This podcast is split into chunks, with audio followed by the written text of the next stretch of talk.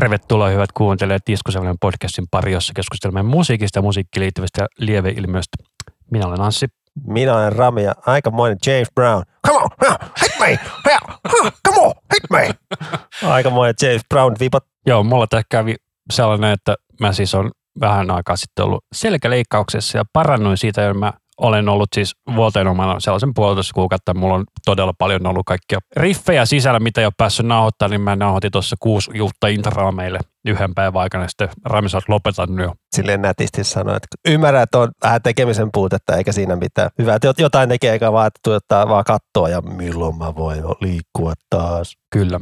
Tuosta James Brownista tuli mieleen semmoinen nopeasti tämmöinen kauhean off topikki, mutta semmoinen uutishaastattelu joskus 90-luvulta, kun se on, se on vähän maistissa siinä, niin joku kiertue julkistaminen oli, että juontaja kysyy sille kysymyksiä, mitä, mitä sä biisejä saat soittaa ja kaikkea. Ja, mä, mä soitan ihan kaikenlaista.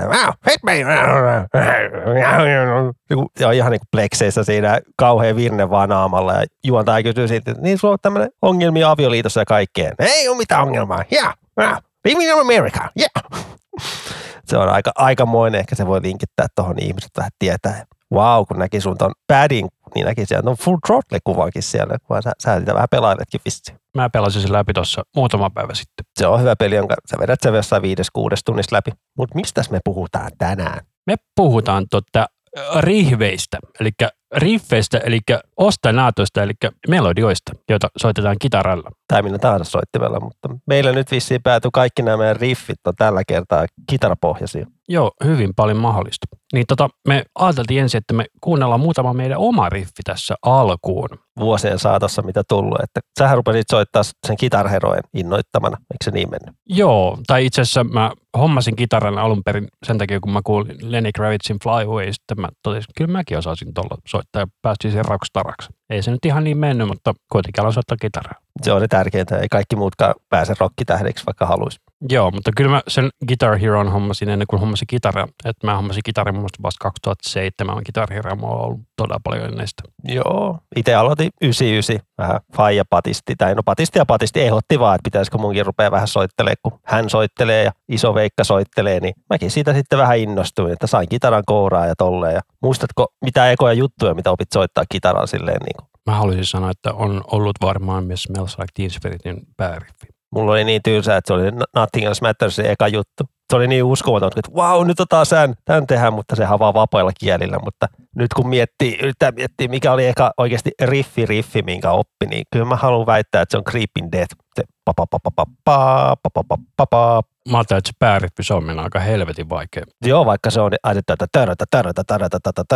Se on tosi vaikea oikeasti sille vetää. Niin kun, sä voit sen soittaa silleen, että joku tunni, kyllä sen tunnistaa siitä, mutta jos se soittaa niin ihan niin kuin oikein, niin se on tosi vaikea se rytmitys loppupeleissä. Kyllä, ja se nopeus on se, mikä tappaa. Ja sitten me ei, meidän tässä meidän podcastissa me ei voida mitään näitä musiikkia nyt tässä oikein soitella, koska tekijäoikeusjutut, niin tässä jaksossa tulee vähän poikkeus, että me vaan vähän pitää hyräillä noita riffejä. Tulee kuulostaa kuulostamaan tyhmältä, kun tänä, tänä, tänä, tänä, tämä kohta just nyt, tänä, tänä, tänä, tuommoista, niin tämmöistä, tämmöistä, tämä musiikkielämä on välillä, jos juttelee ihmisten kanssa vaikka kitarariffeistä, niin se aina sitten, oi se biisi on tosi hyvä, se on riffi, tänä, tänä, tänä, no muista se kohta, joo, joo, joo, niin tästä tulee tämmöinen aika rasittavan kuulonen juttu, mutta no. Mutta sehän selvii, kokeilemaan selvii. Mutta tämä on siinä mielessä erilainen jakso, että me voidaan soittaa omaa musiikkia. Jee, omaa musaa, omaa musaa ja omia suosikkiriffejä, mitä tullut tässä vuosien aikana.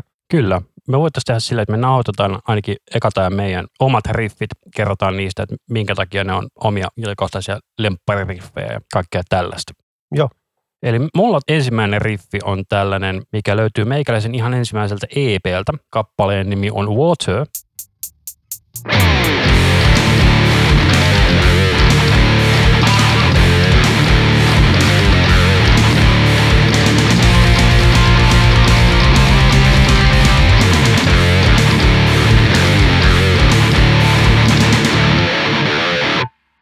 Noin. Eli tämä riffi on tosiaan siis meikäisen ensimmäisen EPn intron jälkeinen ensimmäinen kappale. Ja siinä on Oskar Solja, joka on aikaisemmin tässä podcastissa mielestäni main joskus, niin hän on siinä kappaleessa laulamassa. On aika menevä riffi. Joo, mä itse tykkään kanssa. Se on henkilökohtaisesti sellainen riffi, mikä on ollut todella mukava syöttää ja muistan edelleen, miten se menee. Muistatko yhtään, miten syntyi tai onko mitään muuta muistettavaa siitä? Mä muistan, että mä oon sen soittanut Virroilla asuessani, eli joskus vuosivälillä 2008-2010, koska 2010 mä sitten menin Jenkkeihin, jossa mä sitten nautin sen seuraavan joka mulla tässä listalla on. Ja tota, en muista yhtään, miten se syntyi, että totesin vaan, että tuollainen 035, eli kolmas nauhalta sen bendin, niin siitä saa se hauskan kuulosen riffin. Niin tota, sillä se syntyi, mutta sanat on syntynyt sitten mun mielestä silloin, kun mä Jenkeissä olin. Siihen asti se oli instrumentaali. Mutta tämä seuraava kappale mulla on sitten samalta EPltä. Tämän nimi on Human Analogy.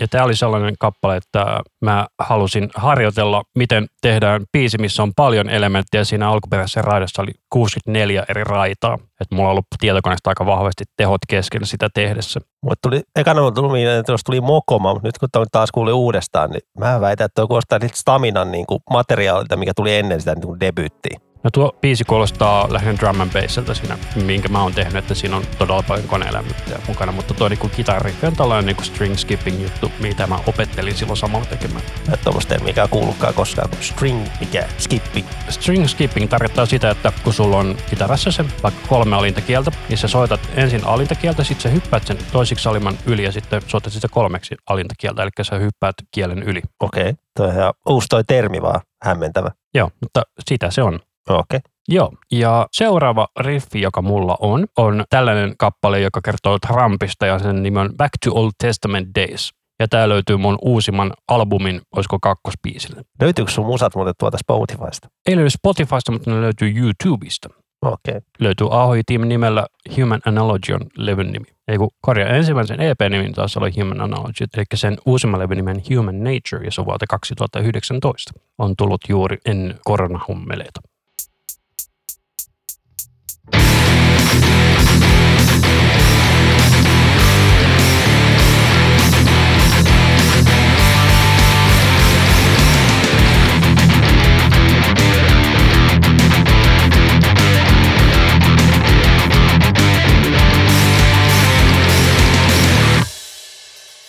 Ja tämä oli sellainen riffi, että tota, tämä riffi on todella vanha, mutta sitten mä kierrätin sen uudelleen tälle. Et mä oon tehnyt tämän ehkä joskus 2015 tämä riffi. Muistatko sä itse eka riffi, mikä sä oot ikinä tehnyt? Muistan, sen nimen Tissiposki Emoa. Ja sitten mä vaihdoin sen nimen Bullet Nut nimellä. Se löytyi aikoinaan MySpaceista, mutta ei löydy enää. Mulla se löytyy kyllä Dropboxista. Mä muistan, mulla oli eka riffi, jonka mä keksin silleen, että mä muistan, että se oi, oi, oma riffi vähän siisti. Sitten mä niinku tajusin vasta niinku myöhemmin, että tähän suoraan Incubus, in, Incubus, miten, miten se, Ink, Incubus, Incubus, no kaikki tietää, no tietää semmoinen bändi kuin Incubus, miten se lausutaankaan? Incubus. Incubus, niin niillä on semmoinen biisi kuin Pardon Me, niin se on sama riffi niin kuin se di di di di di di di di di di di di silleen. Mutta se on kuitenkin eka oma riffi, minkä keksin, mutta sitä en ole itse tähän mukaan, koska se on niin kopio. Tämä versio, mitä me kuunnellaan, on uudempi versio. Tämä on Blinkki 182. Kuulostaa siltä. Ehkä vähän hitaampaa. Toi oli niin kuin ensimmäinen riffi, mitä mä nauhoitin koskaan. Nice. Mutta tämä on uudelleen lämmitelty versio. Se oli silloin tosiaan nimellä Tissivoski Emoa. Mulla taitaa seuraava riffi olla sitten tota, sellainen kappale kuin Master Patient.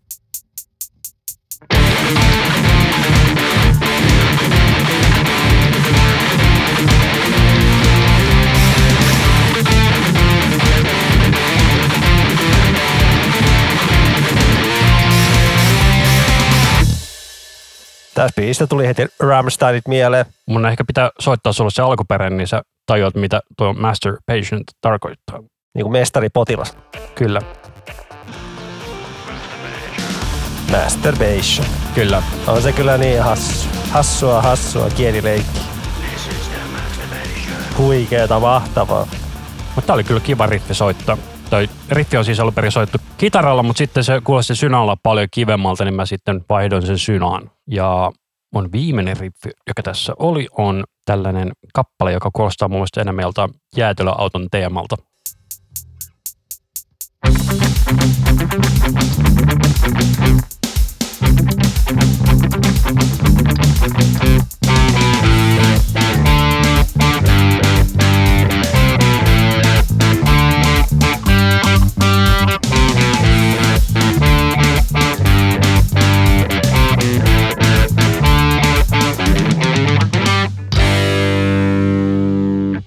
Strappien läillä on se Ice Cream Truck biisi. Se on vähän tämän saman tyylinen nehja. Mutta silleen diidu diidi, diidu diidi, jotain tommoista. Jäätelöauto haki silloin jotain, hei kun posti haki sitä tunnaria niin postiautoille. Mä alun perin lähetin tämän tota Linnanmäen, kun ne haki Jingileä, niin mä lähetin tämän sinne kilpailuun. Se oli musta hauska. Ei tullut olemaan mitään vastausta. Ja ei, kun nehän valitsi uuden, mitä se Jingile oli aivan kauhean. No niin. Boo. Missä on sun ensimmäinen riffi?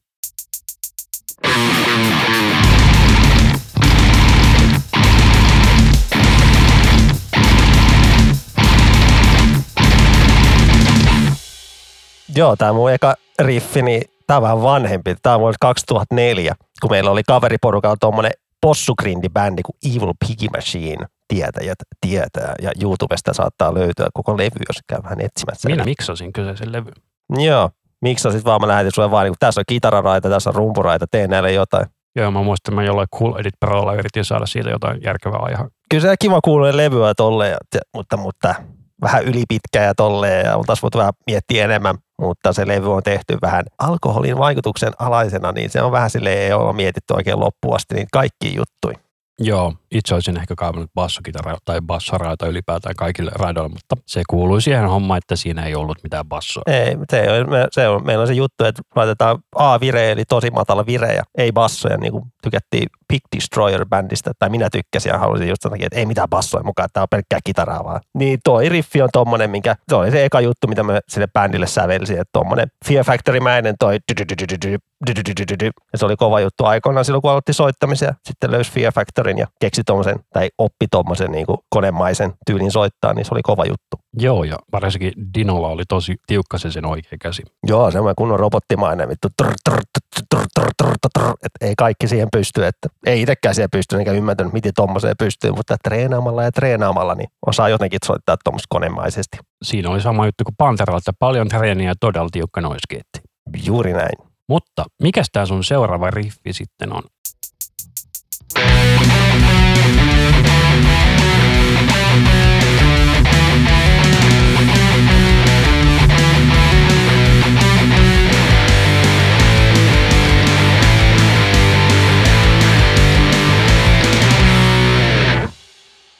Et nämä kaksi muuta riffiä, mitkä nyt tässä on, niin meillä oli kaveriporukan kanssa tommonen pikku juttu, että Saksaan terveisi Härskille, että hänen kanssaan meillä oli tommonen bändi juttu, niin siinä ruvettiin vähän miettimään, että sitä pitäisi vaan jotain omia juttuja tehdä, niin mä nämä kaksi biisiä meille niin sävelsin, mutta ei nämä sitten ikinä, tai on nämä, mä oon säveltänyt nämä kyllä kokonaan, että näissä on kaikki osiot valmiina, mutta ei näitä ikinä nauhoitettu sun muuta ja se projekti sitten tuhoutui, niin tämä eka biisi oli mulle itselle työniemellä Svedu Heavy, vaikka ei toi miltään ruotsi heviltä kuulosta yhtään. Kuulostaa lähinnä Loveksilta. Lomex, hell, hell yeah. Tota, mutta kun jotenkin kat, muistan, mä katselin tuolla Soilworkin semmoista DVDtä, mikä oli kuvattu Suomessa, oliko tuolla Sirkuksessa, niiden semmoinen joku, joku 20-vuotisjuhla DVD tai joku, niin siitä inspiroituneena mä ajattelin, että "Ei hitto, nyt, nyt mä sävelän Soilwork riffin, tosi vaikein, mutta tosi iskevä riffi, niin toi tuli sieltä, niin sitten mä olen tuonne työnimeksi vaan Svedu Heavy, mutta ei se kuulosta miltään Svedu Heavyltä, mutta sillä sitten oli se työnime, että mulla oli projektina, että mä oon Soilwork riffi, mutta ei se tullut kyllä mitään Soilworkia, että siitä tuli enemmän punkkiä. Kyllä. Mikäs tämä sun viimeinen riffi sitten vielä on?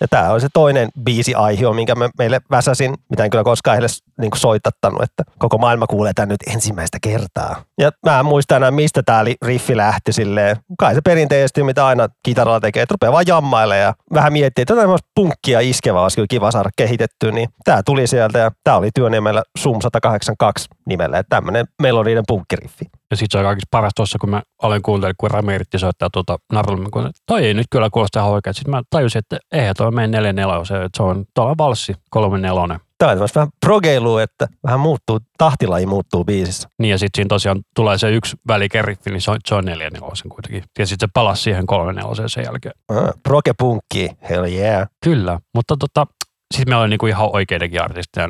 Joo, nyt lähdetään näin oikeisiin artisteihin ja tämmöisiä. Mä väitän, että mun biiseissä on kuningasriffejä. Mulla oli vähän idea näissä muomissa valinnoissa, että mä oon että ne on semmoisia iskeviä, mutta sitten myös ne on samaan aikaan, niin on tosi hauska soittaa. Ja, että se on mun mielestä tämmöinen hyvä riffin merkki, että sitä on hauska soittaa, se iskee aina ja aina niin kun sä kuulet sen, niin se on, ja tolleen vielä kun tuohon riffien säveltämiseen, niin itse tykkää tuommoisesta kiss-tyylistä tehdä riffejä, niin mä en tiedä, ootko kuullut koskaan kiss-termiä? Keep it simple, stupid. Onko mä kertonut tuon vitsi aina? Ei, kun se, se on vanha juttu. Okei, se oli tota, ton, ton, ton, kuka se Jarkko, joku imitaattori on, muistatko sen? Tamminen. Jarkko imitoi tuota Juhani Tammista, niin äh, äh, äh, herrat, äh, äh. nyt pojat pelataan semmoista kiss-tyyliä, eli keep it simple, stupid. Joo, siinä oli hyvä imitaatio, ei sitä enempää, mutta se on mun juttu on aina, niin kun tekee riffejä tai soittaa kitaraa tai tolleen niin simpeliä ja iskevää, että ei mitään kikkailua. Se on ihan tyhmää. Kun miettii hyviä riffejä, niin ei ne ole mitään kikkailua, ne on siis simpeleitä ja iskeviä. Ja katson, että tämä sinun ensimmäinen riffisi on aikamoinen kuningasriffi yhtäältä Chimera. Tämä on Chimera ja Pictures in the Gold Room. Ja tämä on niinku, Rob on aika päällikkö tekemään tämmöisiä iskeviä riffejä, vaikka tämä biisi ei ole itse asiassa Robin tekemä, että se on ihan toisen kitaristinsa Mattin tekemä. Et mähän kysyin vähän Robilta, että muistaako tämän biisin tekemisestä mitään. Niin tämä biisi kulma syntyi silleen niin kuin tosi nopeasti silleen treeniksellä, että toisella kitaristilla Mattilla oli tämä riffi ja ne siitä rakensi sitä biisin niin kuin ihan hetkessä. Niin kuin, että tämä oli niitä biisejä, mitkä syntyi niin kuin hetkessä. Ja sitten mä piruttain kysyin Robilta niin kuin, hänen suosikkiriffejään, niin kuin, että onko mitään riffejä, mistä hän tykkää. Niin kuin. Että Chimeralta hän tykkää siitä Self-Titled-levystä, se mustalle kantinen levy. Kaksi levyä tämän jälkeen. Ei kun tämän jälkeen, Impossible Reasonin jälkeen tuli. Et siinä on hänen suosikkiriffejään, ja no se koko levy on melkein kuin Robin tekemä. Ja sitten muilta bändeiltä hän tykkää tyliä kuin Metallica Short the Straw. Mä en tiedä muista, miten se menee. Yhtään, miten sen riffit menee. Seek and Destroy. Short the Straw. Justice for All. Pam, pam. No joo. Ai niin mä unohdin hyränä tätä Kimara riffiä. Ka- sorry, Chimera. Joo. Et siinä on vaan niinku erästä kaksi nuottia. Ai hitto iskee. Ja sitten Rob tykkää tuossa Panteran Shedding Skin biisistä Far Beyond Driven-levyltä. Muistatko sitä? Mä olin itse enemmän Vulgar Display of Powerin miehiä. Mutta toi biisi oli... Ai hitto, sekin on kyllä kova riffi. Ja tämä biisi kertoo hohtoelokuvasta. Tolleen pikkutieto, vaikka keskityy enemmän riffeihin ja tolleen. Tällä levylläkin on kyllä kovat nämä soundit kyllä. Colin Richardson oli kyllä ihan, tai on edelleen S. Joo, joo. Mulla itselläni tältä levyltä Down Again on se lempipiisi. Se on niin erilainen biisi. Niin, mutta siinä on myös kuningasriffi. Kuningasriffit on tällä levyllä myös se Power Trip. Ja se on niitä laulajan ton Markin tekemä biisi. Et se oli oikein inspiraatio tälle levylle, että kun niitä Chimeran eka levy, joka on aivan hemmetin hieno ja upea, oli enemmän se aika, aika moista nu metallia, semmoista Fear Factory-maista, niin sitten muutti paljon tyyliinsä tällä tokalla levyllä, että vire muuttui ja tolleen ja riffeistä tuli ehkä vielä iskevämpiä ja kaikkea. Oliko tässä levyllä niin C-vire vai muistaaks mä Joo, väärin? Drop It C. Se eka levy oli seiskakielisen vedettyä Drop It A-virellä, niin nyt niin kuin nostettiin vire takaisin tuonne C. Joo, ja sitten viimeiset levyt oli yli kasikielisellä ihan hirveältä möyrimistä. Joo, joo. Tämä oli se Chimeran kulta-aika. Ai hitto, tässä on kyllä nämä kovat soundit. Ja tässä on tämä I approve of this riffi, eli pää nöykkyy silleen sopivalla tahdilla. Joo, se voin ottaa myös sen, se biisi kyllä löytyy jo meidän soittolistalta, se Dehumanizing Project, kun sen nimi on. Dehumanizing Process. Joo. Ei hitto nää kuulostaa vammaisilta, kun näitä hyräilee. Mut joo, mikäs sulla on siellä eka kuningasriffi? Mun ensimmäinen kuningasriffi on sellainen, jonka mä oon kuullut melkein 15 vuotta sitten, kun Oila Englund oli tuolla Andy Sneapin foorumilla. Mä kuulin tämän demoversion tästä biisistä. Tämä kappale oli silloin työnimellä LRA, eli Lord's Resistance Army, ja artisti on Feared. Ja tämä riffi menee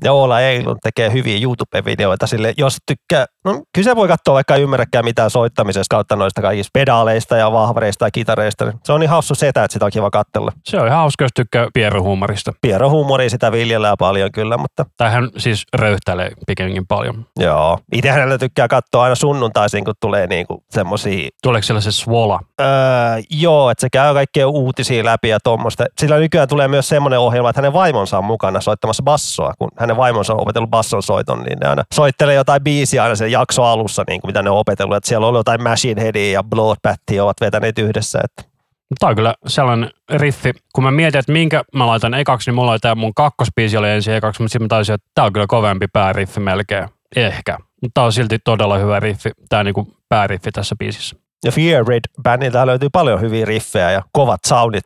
Muistaakseni tämä levy, tämä kappale on ollut ainakin kolmelle, jopa useammallakin Feared yhteen julkaisulla, niin tämä on siltä uusimmalta Ei tämä niitä viimeisin levy ole. Reborn. Ei taida olla uusin, Ei ole. Se on semmoinen luuranko kannessa tai joku semmoinen luuranko munkki tai joku. Tämä on toisiksi uusin näin. Joo. Joo, Svart on uusin. Toi Winter on hyvä.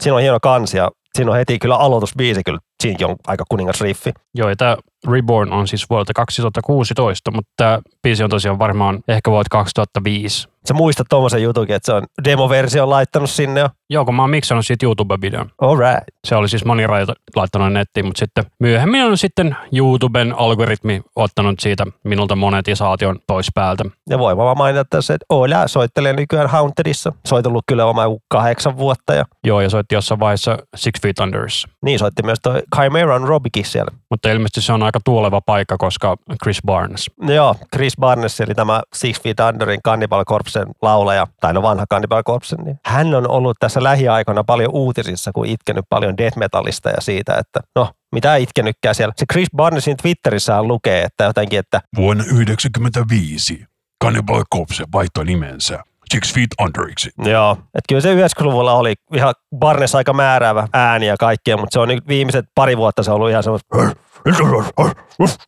koira haukunut. Äh, Niin, tämä oli jossain mielestä kuulostaa lähinnä vanhalta koiralta. Mm. Varsinkaan tuota live-vetoja, niin joo, outo hassu setä, että Mm. Mutta mikä sulla on sun seuraava kuningasriffi? Tämä on taas tämmöinen bändi, niin Chimera, niin tämäkin bändi on ollut tää meidän podarissa parikin kertaa, eli tämä on Fear Factory ja Body Hammer, The Manufacture-levyltä vuodelta 95. Ai että kun tää riffi lähtee. Ai hitto, tota, niin, mä muistan, mä tämän kuuntelin joskus, tai fanitin tätä joskus 16-17-vuotiaana ihan täysin, että aina kun tämä riffi ja biisi lähtee, no niin Anssikin nyökyttää, että hyväksyn tämän, sitten kun tämä lähtee, ja sitten toi, mikä tommonen hakkausääni tuolla taustaa ping, Mä haluaisin sanoa, että se on joku alasin tai joku metalliputki. joku semmonen, niin sampletty tuolta jostain Terminaattorista varmaan. Tätä biisin nimeä tulee semmoisesta japanilaisesta elokuvasta kuin Tetsuo. Se on ihan, löyt, mun mielestä se löytyy YouTubesta, niin siinä semmoinen ihminen muuttuu semmoiseksi niinku metallijätteeksi. Se on ihan niinku, no, tiedät, on japanilainen leffa ja tolleen se on ihan niinku skitso-meininki, että kannattaa käydä kattelemassa. Pari hama. Ja tääkin biisi oli Carmageddon pelin soundtrackilla. Et jos et tiedä Carmageddon peliä, niin se oli semmoinen ajopeli, missä piti tuhota vastustajien autoja ja tolleen. Hän piti, ajattiinkin se on jopa kilpaa. Eikö Carmageddon on nimenomaan sellainen, että sun piti tuhota autoja ja saada pisteitä ja sitten sulla oli joku tehtävä ja sitten sun piti päästä ehjänä niin tehtävistä. Mä en muista, oliko siellä, että piti kuitenkin vetää sitä rataa läpi ja sama, ei, kyllä piti tuhota niitä autoja. Se oli vissiin se pointti tai en mä muista. Mutta sen pelin soundtrackilla löytyi Fear Factory. Ja se tässä Fear Factory Dinossa aika hassu, että kun tämäkin levy tehty B-vireellä, eli, eli monta sävelaskelta se on perusvireestä öö,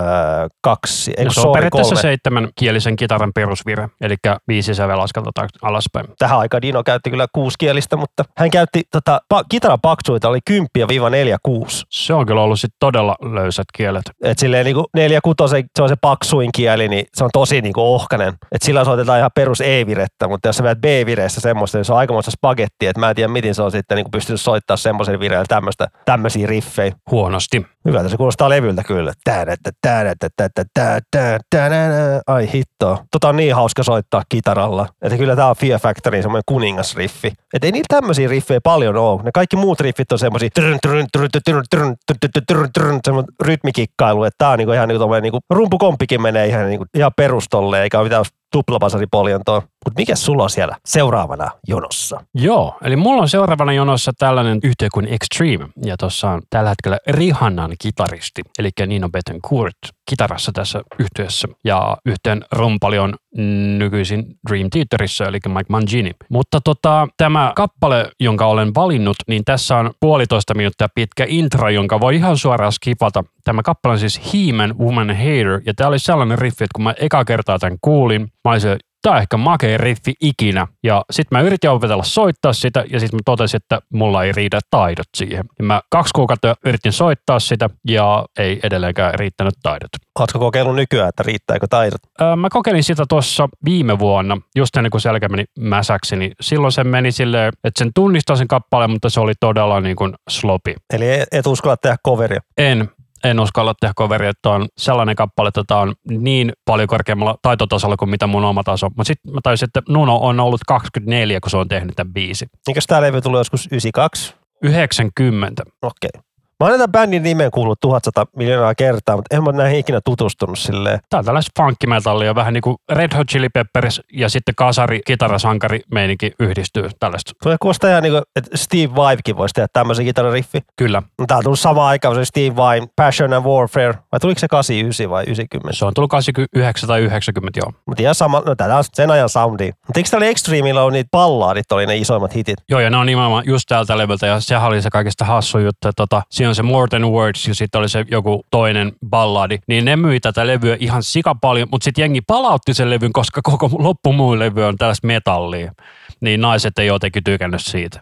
Ullatuus. Mutta mä en sitä tiennyt, että Dream Theaterin rumpali soitti tässä ennen. Mikä se nimi oli? Mike. Mangini. Se on ihan pätevä rumpali, vaikka ei mikään iso Dream Theater-fani olekaan. Joo, mä en ole ihan varma, soittiko se tälle levylle, soittiko se siihen edelliseen, mutta se on soittanut siis Extreme yhteydessä kyllä. Mun mielestä se oli siinä levyllä, missä oli Play With Me, eli se on se edellinen levy. Ja tämä levyhän on siis tuottanut sama henkilö, kun on tuottanut Metallica Master of Puppetsin. Tai Flaming Raamus, eikö se ole se? Ei ole. Michael Wagner. Ei se suottanut Master of Puppets. Flaming Raamusen on tuottanut se. Vai Onko hän se miksannut sen? Sitä mä en mene vannomaan, mutta siis Ride the Lightning ja no Masterin, se on, ne on tehty Tanskassa, Flaming Raamus sen teki. Oliko se vielä te- tekemässä Justiniinkin? Ei Justice for Allilla vissiin joo. Niillä oli eri tuottaja, sen kanssa tuli Kisma ja sitten Flaming tuli mukaan vissiin. Michael Wagner on miksannut Master of Puppetsin. Okei, okay. mutta Flaming Raamusen on tuottanut sen. Joo, no niin. Ja tämä Michael Wagner on muun muassa Skid Rowta ja Strapperia Testamenttia ja The Rasmuksen Black Roses levyn miksannut. Se on ihan uudempaa Rasmusta, mitä mä oikein muista enää. Se on sitä vuonna 2008 levy,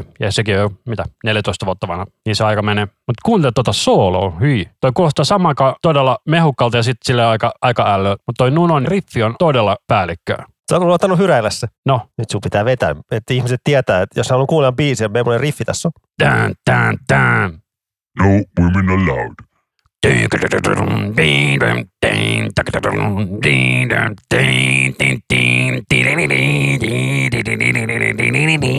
Ja sitten se toistuu.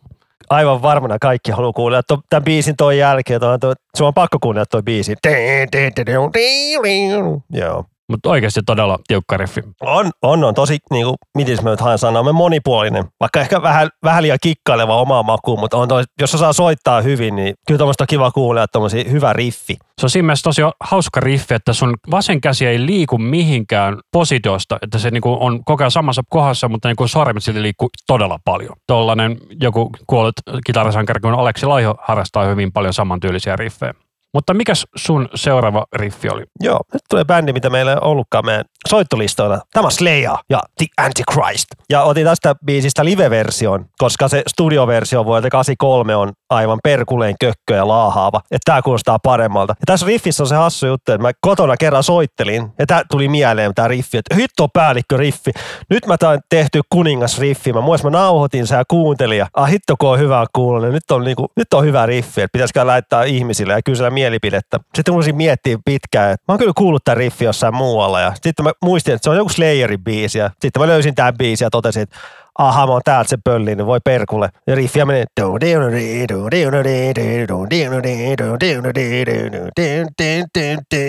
Eli melkein niinku Ace of Space, mutta ei kuitenkaan. No ei, Ace of Space on se. On Ace of Space. Niin, mutta tätä on kiva soittaa just. Tämä on tosi simppeli Slayer-biisi, tämä ei ole semmoista E-kielen raiskausta.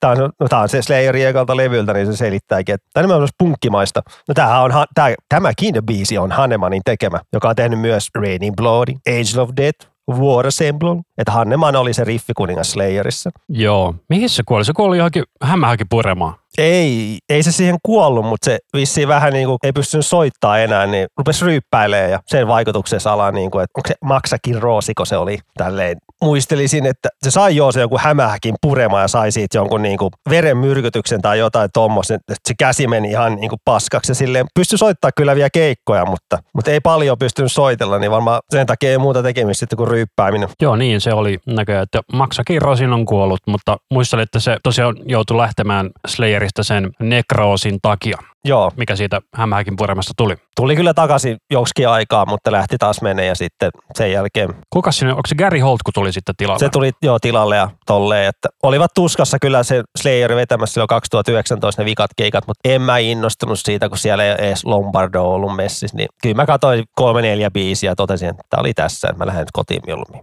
Monta kertaa sä nähnyt Slayerin? No siellä tuskassa mä oon, no lasketaanko, että on nähnyt keikan, jos on katsonut vaan kolme ja nel, viiva neljä biisiä? Voiko sanoa, että mä näin bändi? Voi sanoa. Mä voin myös sanoa, että mä oon nähnyt Mokoman tavastella. Mä katsoin kolme biisiä ja mä totesin, että tämä kuulostaa kakalta ja lähdin kotiin. No mulla on sama Megadethillä. Mä oon nähnyt sen kaksi kertaa tuskassa. Mä katsoin kolme, neljä biisiä. Mä totesin, että tää on tylsää, mä en jaksa. Niin Slayerin nähnyt tuskassa tota, tosen kaksi kertaa ja sitten ne oli, oliko ne Slipknotin kanssa oli soittamassa. Ja silloin oli Lombardo mukana ja Hannemani, että olen nähnyt The Slayerin. Mites silloin, kun se oli se Unholy Allen soitti siellä? Siellä oli Lamb of God ja In Flames Slayer. Eikö se oli just se, että ei ne kanssa soittanut, vai soittiko? Ei, ei. Ei, siellä oli sitten Bodom ja In Flames ja Lamb of God ja noita. Olivat jäähallilla. Joo, kyllä mä siellä olin. Kaverini ihan Sammus Slayerin keikalla. ja tää rupesi nukkumaan siinä. Okei, meillä oli ollut edellinen päivä. Me oltiin edell- edellisenä päivänä Nikolen keikka, mitä me oltiin katsomassa. Oltiinko me muuten vaan vähän ryypiskelemässä, mutta kuitenkin kaveri Sammus Slayerin keikalle silleen, niin that's cool. Meillä oli kyllä semmoiset paikatkin siellä ihan yläpiippuhyllyllä, se näki just ton Tom Ryan sille, hei Tomppa, ai nyt se lähti sivuun. Jaha. Oi Kerri, ah nyt sekin lähti sivuun, okei. Okay. Joo, mä olin kanssa viippuhyllyllä, mä en nähnyt screenejä lainkaan.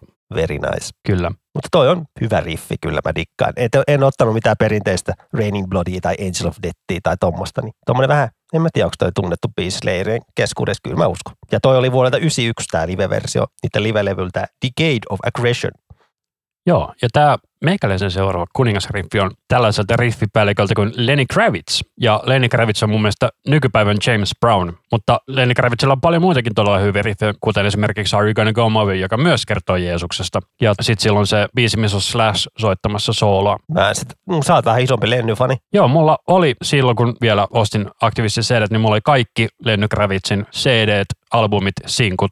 Vinyliä en lähtenyt hommaamaan, koska mulla ei vinyli soitinut, mutta tämä on sellainen kuningasriffi, että mä mietin, otanko mä tämän vai otanko mä sitten Minister of Rock and Rollin, mutta tämä Come on and Get It täältä Black and White America-levyltä vuodelta 2011 oli sellainen, kun mä tämän kuulin, niin tämä oli sellainen, niin että tämä on niin kuin Rage Against the Machine ja James Brownin risteytys mun mielestä. Ja sun pitää nyt hyräillä.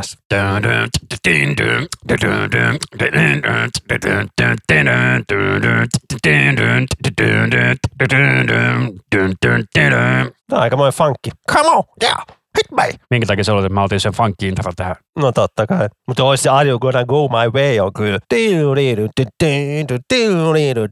Ai hitto, se on kyllä kova. Se on hyvä riffi, mutta se on sellainen, että se on semi-vaikea soittaa. Siinä on niinku paljon hammer on ja pull off meininkiä, että nollaa ja kakkosta. Ja sen biisi on kaikki kuullutkin, niin tätä ei ole varmaan. En minä ollut kuunnut, kun en mä oikein Lennyn tavaraa seurannut, mitä tullut viimeisen kymmenen vuoden aikana. Kyllä. Lennystä pitää hehkuttaa, tai Lenistä pitää hehkuttaa. Kyllä se Again-biisi, siinä on kyllä hieno soul. Oh, se oli sellainen kappale, että se löytyi alun perin pelkästään kokoelmalevyltä, joka oli siis ensimmäinen Lenny Kravitz-levy, joka mä hommasin. Ja se on oikeasti todella hyvä kokoelmalevy, jos haluaa tutustua Lenny Kravitzin tuotantoon, niin se vuoden 2000 muistaakseni Best of kokoelmalevy on sellainen, että siihen kannattaa, niin kun, se kannattaa hommata tai käydä tuolta Spotifysta, YouTubesta jostain kuuntelemassa se. Se on todella hyvä levy. Joo, se oli mullakin ensimmäinen semmoinen tutustuminen Lennin ka- tavaraa, että kyllä ne Ysärilevyt on kovaa kamaa monet niistä. Ja mä mietin, onko se biisi, missä Slash on, niin onkohan se Rock and Roll is Dead. Se on kova biisi. Rock and roll is dead. Mutta se on siitä Mama Said-levyltä. Eikö se on muuten Always on the Run, missä on Slash? Mutta mikäs sun seuraava kuningasriffisi on? No kun Chris Barnesista puhuttiin, niin kuunnellaan Chris Barnesia, eli Cannibal Corpse ja The Bleeding, levyltä The Bleeding. Ai hitto, on niin kova tämä 90-luvun death metalli, kun tämä on niin turboahdettuu vielä. Kaikki instrumentit kuulee hyviä tolleen, että Scott Burns oli kova ja kyllä tuottaa näitä. Tämä on siis vuotta 1994 tämä levy. Mutta tämä on siinä mielessä tosi outoa, koska tämä on kuitenkin tullut aikana, jolloin Metallican Justice for All on jo tullut, jolloin kaikki pasarisoundit oli sellaista niin kuin kuul, tää on tässä noi pasarit, että ei meinaa saada mitään selvää, että mitä se pasari soittaa. Cannibal Corpse kyllä kuuluu, kun sormilla soitetaan, Alex Webber on kova vetä. Tämä koko The Bleeding on kyllä tämmöinen kunnon hittilevy, että tässä on kaikki biisit oikeasti iskeviä ja tolleen. Niin kuin, että tämä on niin kuin bändin niin kuin top kolme levy ihan ehdottomasti. Tämä on kyllä sellainen bändi, että mä en ole koskaan päässyt Cannibal Corpseen sisään. Mulle se oli ihan ensimmäinen kosketus death metalin maailmaan silleen, että Johtuuko se Ace Venturasta? ei itse asiassa ollut, mutta Ace Venturassahan on Cannibal Corpse vetämässä siellä Hammer Smashed Face. Ja si- Ace Venturasta tulee mieleen, että siitä on poistettu kohtaus silleen, että niinku Jim nousee sinne lavalle. Oletko nähnyt sitä? Joo, siellä on YouTubessa. Joo, joo. Sit se ärsyttää, että siitä Aseventurasta ei ole tehty mitään semmoista super deluxe-versio, että siinä olisi kaikki ne poistetut kohtaukset mukana, kun niitä on paljon. Tubesta löytyy, mutta joo, Carrie nousee siihen lavalle ja silleen, että bändi lopettaa soittamisen ja sitten Carrie ottaa mikin. One, two, three! Ja sitten se siellä rokkaa se tuon töyhtönsä kanssa ja sitten sekin rupeaa vähän ja tähän aikaan Jim Carrey niin tykkäsi kuulemma death metallista ja tolleen. Joo, siitä on haastattelu jossain tässä keskusteluohjelmassa, missä se kertoo, että hän on nykyisin todella ilmastunut tästä death ja trash metal musiikista. ei, sanoo pelkästään, tykkää tästä trash metallista, kun ei, ei siihen aikaan Ai niin olikin, joo, ei, joo. ei, ei, näillä ollut vielä nimeä tälle mitään, tai ehkä oli death metal, mutta eihän ihmiset nyt tavikset nyt tiedä, että tämä on jotain death metallia. Mutta joo, se on siinä semmoista niin kuin, että. Na- naureskelee silleen, että, niinku, että ne bändit on niinku niin iskevää ja määräävää, että siellä ei mitään, niinku, ne ei laula mistään perhosista tai rakkausbiiseistä, vaan se on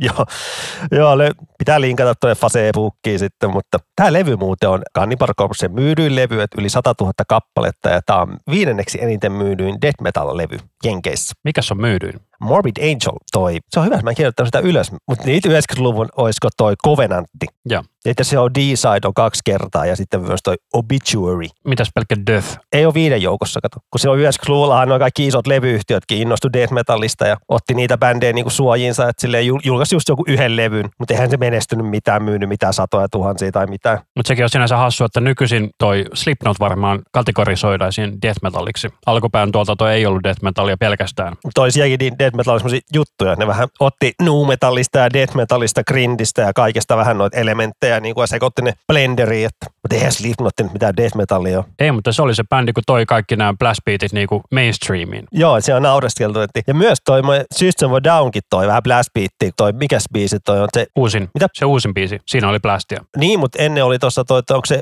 Bring Your Own Bombs, Biob, eikö siinä ole blast beatti? en muista ulkoa. On siinä mun mielestä. Vai oliko joku, no ihan sama, mutta Slipknot soi, sanotaan näin, että se toi alun, tai no alun perin, mutta se toi silloin niin 90-luvun lopulla blast beatin massoille. Niin ja paljon tällaisia extreme metallista olevia tunnusomaisia kliseitä. Joo, ja nehän te- haastattelussa liputti näitä kaikkia vaan noin death metal bändejä silleen, että Slipknot teki hyvää työtä.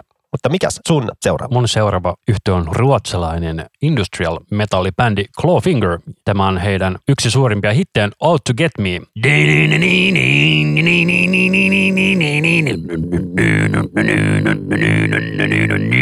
Vaivoannuttaako yhtään hyrällä noita riffejä? Ei, That's nice. kun muistaa nämä ulkoa. Nämähän oli Rammsteinin lämpärinä 2001. Joo, ja näähän on tehnyt Rammsteinin biisestä remiksejäkin ja Meshuggasta ja vaikka Joo, mistä. mun mielestä nämä on nauhoitellut samassa studiossa Meshugahin kanssa, että tolle, että varsinkin nämä Clawfinger jollain viimeisillä levyillä, niin siellä on myös kunnon Meshuga soundi siinä kitarassa. Kyllä, ja mä muistan silloin, kun olisiko siinä ollut vielä nämä Inflames-tyypit kanssa siinä samalla studiolla. Nyt en muista yhtään. Mulla on sellainen muistikuva, että olisi ollut, mutta sitten ne, joku niistä lähti pois ja sitten ne on nykyisin eri teillä. No Clawfinger oli aika uraurtava bändi, että se, on niin kuin, se oli räppimetalli. Kyllä, ja niillä oli sellainen N-I-G-G-E-R-niminen kappale silloin ekalla levyllä, mikä Joo, oli, joka on nostettu kyllä paljon kohu. Yleensä luuli, että se on rasi, tai niin kuin silleen niin kuin pilkataan, mutta ei. Se oli niin kuin, ihan niin kuin rasismia vastaan. kyllä antirasistinen kappale. Sehän nimenomaan, että älkää käyttäkö tummat ihmiset tuollaista nimitystä itsestänne, koska se vain vahvistaa stereotypioita. Mutta tässä on kyllä todella tiukka tämä kertsi. Muistelin, että tällä levyllä oli joku toinenkin hittibiisi ja iskevä.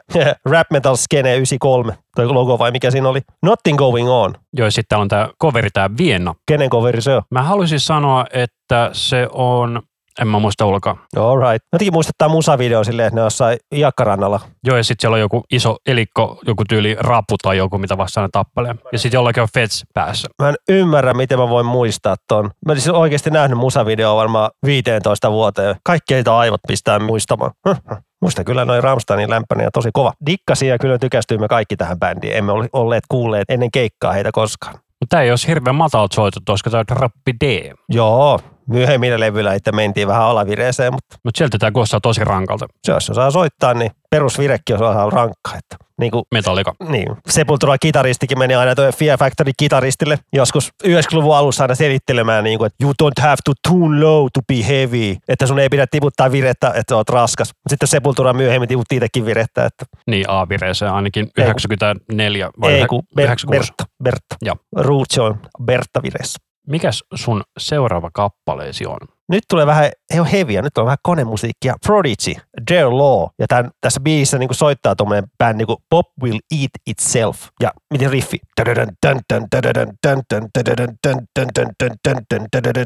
Miten me tolleen? Tästä itse asiassa tuli mieleen, mä itse asiassa viime yönä katsoin YouTubesta videon, jossa kerrottiin trackereista. Eli trackeri on sellainen musiikkiohjelma, jolla tehdään musiikkia. Se on sellainen, näyttää vähän Exceliltä. Siinä rullaa sitten niin kuin alaspäin. Niin Prodigy eka levy on mun tehty trackereilla melkein pelkästään. No se eka levyhän oli aika semmoista puhdasta konemeininki, dansemusaa vähän niin kuin. Ja tämä Their Law, hän on nimenomaan tältä ensimmäisen levyltä Music for the Children Generation. Tai nyt toka levy. Mikä se eka levy on? Mä en muista, koska siinä ei ole hyviä biisejä, mutta sitä on niin kuin vähiten kuunnellut. Niin en mä muista. Tämä Experience. Joo, niin olikin. Ja Joo. tämä biisi on vähän niin kuin semmoinen keskisormi poliiseille ja tolleen, kun tuohon 94 ja 93 siihen aikaan noin reivit oli niin suosiossa ja poliisi rupesi kieltämään niitä, että Ja tämä oli se levy, missä oli se Voodoo People ja No Good, jotka oli niitä Prodigyn läpimurtohittejä. joo ja Poison. Joo, niin oli. Fat of the Land on se paras, mutta on tääkin kova. Ja Mutta tiesitkö muuten, että tämä Voodoo People-kappaleen riffi on alun perin Nirvanalta pöllitty? vanha juttu. Tai niin kuin netissä vanha. No, mä tiesin se jo silloin 90-luvulla. Mä en mui- muista, mutta kyllä mä muistan, kun se Utero kuuli ekaa kertaa, niin toi, että hei, Prodigy. Muistan, kun oltiin katsomassa Prodigya, niin oli vähän pettynyt, kun keikka meni ja meni ja meni ja ei tullut tätä biisiä. Mä ajattelin, että ei se varmaan tuu. Niin tää tuli vikana biisinä, niin mä olin se, että kiitos. Kaikki hyvät biisit tuli ja padabam pam pam padabam pam pam. Simppeli riffi, mutta piru kova ja hauska soittaa.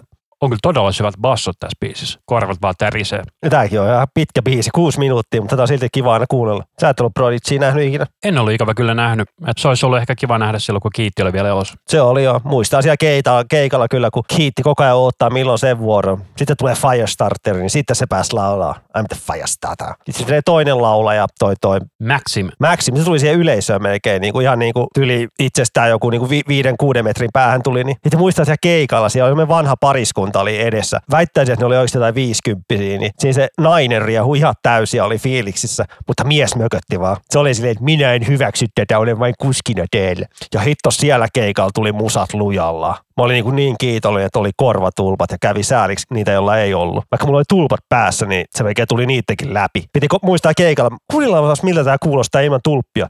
Hyi hemmetti, takas vaan tulpat ja parempaa maailmaa. Että käyttäkää ihmiset tulppia. A, ne pelastaa teidän korvat. B, musiikki kuulostaa paremmalta ne korvassa. Kyllä. Mä oon ollut keikalla, jossa luki, että laittakaa korvatulpat päähän, koska tämä keikka on miksattu korvatulppia silmällä pitäen, koska se tuli todella rapeasti ilman tulppia. Se oli jotain konemusaa siis. Mutta tota, Eli mun seuraava kappale on tällainen räppibiisi kuin Dr. Dre'n The Next Generation vuodelta 1999. Levy on siis nimi 2001 ja tässä on Snoop Dogg räppäämässä myös. Tämä oli pitkään mulle semmoinen, että tämä oli viimeinen hyvä räppibiisi, mikä tehtiin. Että tuntuu, että ei ikinä enää tule hyvää räppiä. Tai mä en ikinä ole löytänyt sitä.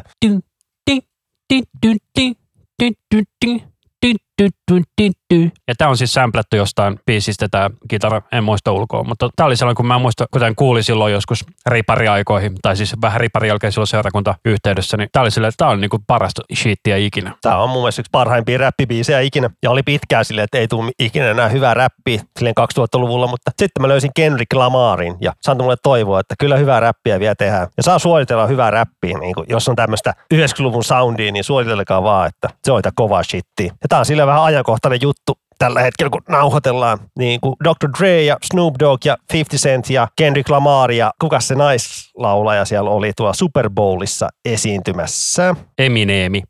Mä unohdin Eminemi, voi herra jestas. Ja kyllä mä sen yhden esiintyjän vielä katon. Niin Eminem ei siis ole nainen, jos ette tienneet. Kyllä. Mutta tosiaan niin valkoiset heteromiehet jotenkin ottivat nokkissa siitä, kun Eminem laittoi polven maahan. Mä en sitä huomannut. Niin tämä naisartisti oli Mary J. Blige. Ja siitä löytyy se hyvä video silleen niin kuin ennen kuin lähetys lähtee käyntiin, niin siellä Snoop Dogg vähän pössyttelee jotain hassuheinää. Mutta se on laillista Kaliforniassa, että vetäkööt jojon päähän. Eikä tässä biisin lopussa ole Smoke weed every day. Oh. Ai että. Se oli kyllä ihan kova. En katsonut livenä, kun mä en koskaan Super Bowlia kattonut. Joskus pitäisi kyllä katsoa, mutta katsoin kyllä, että Ei kannata katsoa, se oikeasti, jos et tykkää amerikkalaisesta jalkapallosta, se on todella tylsä laji seurata, koska se, että siinä tapahtuu noin 20 minuuttia peliaikana ja peli kestää kaksi ja puoli tuntia. mä oon päättänyt, että jos joskus mun veikkaama joukkue on finaalissa, niin silloin mä katson se Smoke weed every day. Mutta oli aika ko- ihan kova, kova, kova esitys oli. Mutta mun tää viimeinen valinta on Rassin tämä Big Fourin neljäs bändi Anthrax ja biisi I am the law. Da da da, tan, da, da, da, tan, tan, tan, tan, da. Jotenkin tolleen se menee. On tässä biisissä muitakin hyviä riffejä, mutta toi aloitusriffi on niin hyvä. Ja vuodelta 87. Among the Living-levyltä. Tämä on se levy, missä on nämä Madhouseit ja Caught in the Moshit ja... Ei ole, ei ole Madhouse. Ei ole. Se oli Madhouse on edellä levyllä. Sekin on se on hyvä biisi, mutta Eikö tällä levyllä Caught in the Mosh? se on jo. Ja Among the Living on se nimikkobiisi ja sitten jotain muitakin. Mä en muista, mitä muita tässä olikaan, mutta tää on se Anthraxin Master of Puppets. Ah, toi NFL-biisi. Niin. Se on myös kova ja tolleen. Indians, herra jästä, miten Indians se voinut unohtaa, mutta joo. Anthrax on muuten sellainen bändi, että mä en ole koskaan kuunnellut sitä sille oikeasti. Että tota, mä oon nähnyt se kaksi kertaa livenä, mutta niinku, mä tiedän niiltä se Madhouse, Caught in the Mosh ja sitten jotain niitä räppimetallibiisejä, mitä ne teki silloin. En muista kaksi levyä tästä eteenpäin. Se on tylsää, että Anthraxin niinku kovimmat biisit tai ne suositummat biisit on covereita. Eli toi Got the Time ja Bring the Noise. Eikö se ollut just se räppibiisi? No siinä on Public Enemy, että ei se sille, eiku, herra, eiku, joo, se on coveri tehty siitä. Oli nämä joku toinenkin, voi herra jestas tää, herra jestas tää muisti on vähän niin kuin tämmönen välillä. Ja biisihän kertoo tosta Judge Dredd-hahmosta. Se on se poliisihahmo, mikä ei koskaan poista kypäräänsä, jos joku ei sitä tiennyt. Eikö se ole sellainen punamusta kypärä? Joo, Anti-Social oli se toinen coveri. Antisocial. Joo, siis, siis Judge Dredd on tehty se leffa, missä on Sylvester Stallone, mutta siinä leffassa se poistaa kypärän ja ei hyvä, koska se hahmo ei koskaan poista sitä kypärää sarjakuvissa tai mitään. Tehty myös kymmenen vuotta sitten uusi leffa, joka on tosi kova ja siinä se ei poista sitä kypärää koskaan. Sen suosittelen katsomaan, jos löytyy jostain. Mutta itse näin Antraxin tuolla tuskassa ekaa kertaa 2014 ja se oli kova keikka kyllä. Tuli katsottu ihan kokonaan, vaikka piti alun perin katsoa vain muutama biisi, mutta loppuun asti siellä seisoi. Ainoa mikä huono siinä keikassa oli silleen, niin kun ne soitti joku ACDC-coverin, TNT. Se oli vähän että hei come on, te löytyy omiakin biisejä, niin miksi tää pitää nyt täällä vetää välissä, come on. Mä näin Anthraxin silloin, kun ne oli Slayerin lämpärinä tota, 2000 haluaisin sanoa 14 jäähallilla tai 15. Siellä oli tota, no se oli silloin, kun mä asunut Jyväskylässä, on ollut 2013, 14 tai 15, koska mä en vielä silloin seurastellut vaimon kanssa. Niin tota, voitin musamaailman kilpailusta liput sinne ja sitten tota, mun bestmanin puolison veli tuli mun seuraksi, kun mä en saanut ketään muuta, ketä kiinnosti Slayer katsomaan Siis olit sä Poris katsomassa? Helsingin jäähalli. Öö, Tai Hartwall Arena. olisiko ollut? 2015 oli Hartwallilla. Joo, sit se ollut se. Okei, joo. Mä vähän mietin, että ei ne tuo ennen tuota tuskaa. 2014 ne ei ollut pitkä aikaa käynyt muualla keikalla.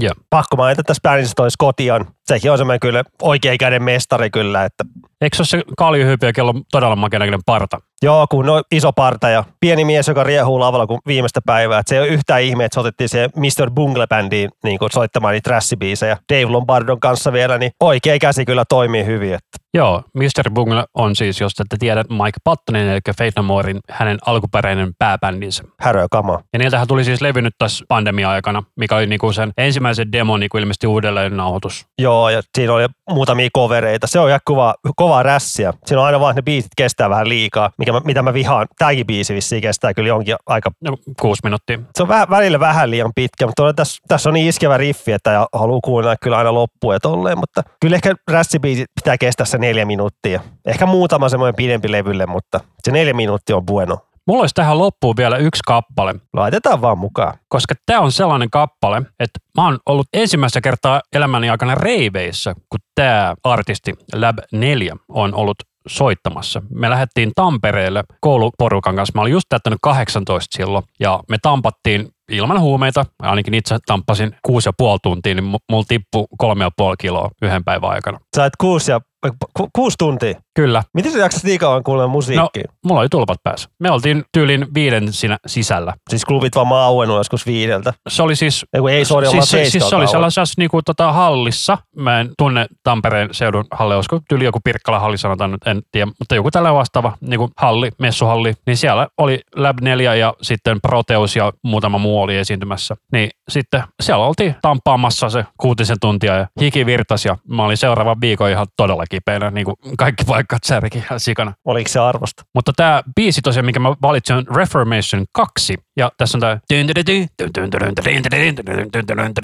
riffi. Ja tämä on todella kuningas. Sä ohitit mun kysymyksen. Mikä oli kysymys? Oliko se arvosta tampata kuusi tuntia? Oli. Mulla oli hauskaa. Ja mä oon ollut 18, mä oon jaksanut silloin vielä. Nykyisin, Aha. jos mä tampaisin yli 30 minuuttia mä olisin varmaan tehohoidon tarpeessa. Et sä niinku yhtään alkoholiikaa ottanut? En mä juurikaan. Herra, en taju, miten jaksaa kuusi tuntia tampata, mutta jos on 18, niin silloin nyt jakso tehdä mitä vaan. Sen mä muistan, että mä kävin tasan kerran vessassa, että mä oon juonut kuitenkin koko ajan, että mulla on oikeasti niinku hiki virrannut todella paljon. Ja sairasta, sairasta, sairasta. Mutta tällaista kamaa, mitä tämä on, tämä Lab 4, niin tästä Hard Energy tuli sellaisen kuusi tuntia putkeen. Ja varmaan live-versiona näitä venytetään näitä biisejä, että Joo, mä oon Lab 4 nähnyt livenä sen ehkä neljä kertaa. Nämä on todella energinen artisti. ei sano mulle mitään, mutta Nämä on Britanniasta. aa okei, no, s- no mä että mä en tätä koko skeneekään seuraa, niin mä en tiedä, onko nämä oikeasti kuinka iso bändi. No siis nämä on mun mielestä aloittanut joskus 80-luvulla. No ei tämä enää mikään iso bändi, jos alle 1500 kuuntelua kuukaudessa. Katsotaan milloin nämä on aloittanut ihan mielenkiintoista. Mutta on kuitenkin sen verran niche genre, että tota,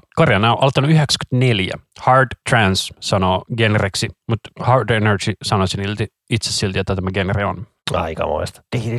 Ja tämä alkuperäinen biisi on siis joku kuusi minuuttia. Tässä puuttuu se intro, tämä on niinku tällainen remasteroitu edittiversio. Lyhyt versio. Kyllä. Mutta aikamoista jytämeininkiä. Mutta kerrankin tällaista niinku konemusiikkia eikä pelkkää metallia tai... No oli se Prodigykin konemusa. On, on. Joo, mä vähän yritin, että silleen niin kuin se, että ei herra jestas, en kaikki nämä jutut voi olla mitään metallia. Mulla oli kyllä muitakin tyylejä, mutta ne jää sitten onkin toiseen riffijaksoon. Kyllä, ja jos sä katsot tuota mun listaa, niin mulla oli tuossa vielä toiset toistakymmentä, kun mä unohdin vaan karsia pois tuosta mun listasta, mutta kyllä me tästä tämä kivat 13 saatiin tähän jaksoon. Joo, ja jatkoa voidaan tehdä. Riffejä on kiva tehdä ja on kiva kuunnella ja niiden hyräilykin on hauskaa, vaikka veikkaa, että ihminen, joka ei soita kitaraa, niin toi voi kostaa tosi tyhmät, kun me ollaan oltu täällä. Miten menikään. Niin. Se on se bändi, se, tiedätkö se bändi, mikä niinku laulaa noita riffejä? Van Kanto. Joo. Joo. Se on kyllä niin, ai herranjestus. Se on, sit voisi tehdä oman jakson, joka läppäbändi se on, mutta jätetään se. Se olisi ehkä sopinut tuohon Kringe-jaksoon. Miksi me ei laitettu sitä sinne? En mä tiedä, koska niin. Käänkää kuuntele Van Kanto. V-A-N väli, C-A-N-T-O. Joo, se on semmoista akapella metallia, onko se joku hyvä kutsuma nimi sille. Se on aika hyvä. Niillä on muun muassa Metallica, Master of Puppetsia ja Iron Maidenia ja kaikkea muuta. Joo, tosi outo häröbändi kyllä. Että ollaan nauraskeltu niille kyllä vähän, että ei herra millaista tavaraa tulee, mutta tämä jakso oli vissiin nyt tässä. Mä haluaisin väittää kans. Eli tosiaan meidät löytää Linktreestä, eli linktr.ee kautta iskusavelma, ja sieltä löytää kaikki linkit, mistä meidät löytää sosiaalista mediasta ja mistä tätä jaksoa voi kuunnella. Ja jos ei mainittu etukäteen, niin tota, jaksossa ei musiikkia kuulunut, joten meillä on sen takia tällä Spotify-soittolista, josta nämä kappaleet voi käydä kuuntelemassa. Ja Spotifyssa voi meille antaa myös niitä tähtiä, jos haluaa laittaa, niin Mä en tiedä, onko siinä mitä, mitä se hyödyntää muuta kuin, että vissiin näkee sitten. Se on mun mielestä aivan täysin turha ominaisuus. Niin, en mä tiedä. Käykää ankaa tähti, jos haluatte. Jos te ette, ette halua, niin se on ihan fine. Ei se vissiin vaikuta yhtään minnekään. Se vaikuttaa johonkin algoritmiin, mikä todennäköisesti ei vaikuta yhtään mihinkään meille, koska me ollaan niin pieni podcasti kuitenkin. Niin, mutta käykää antaa, jos haluatte. Mutta tiesittekö, mielenkiintoinen fakta tuosta, että ollaan pieni podcasti, mutta oltiin viime vuonna jossain vaiheessa Applen kakkosina musiikkipodcasteissa Suomessa. Hell yeah. Menestys täältä tullaan. Kyllä, mutta tosiaan kiitos, että kuuntelette. Minä olen Anssi Minä olen Rami. ja tämä oli Isku 7 podcast.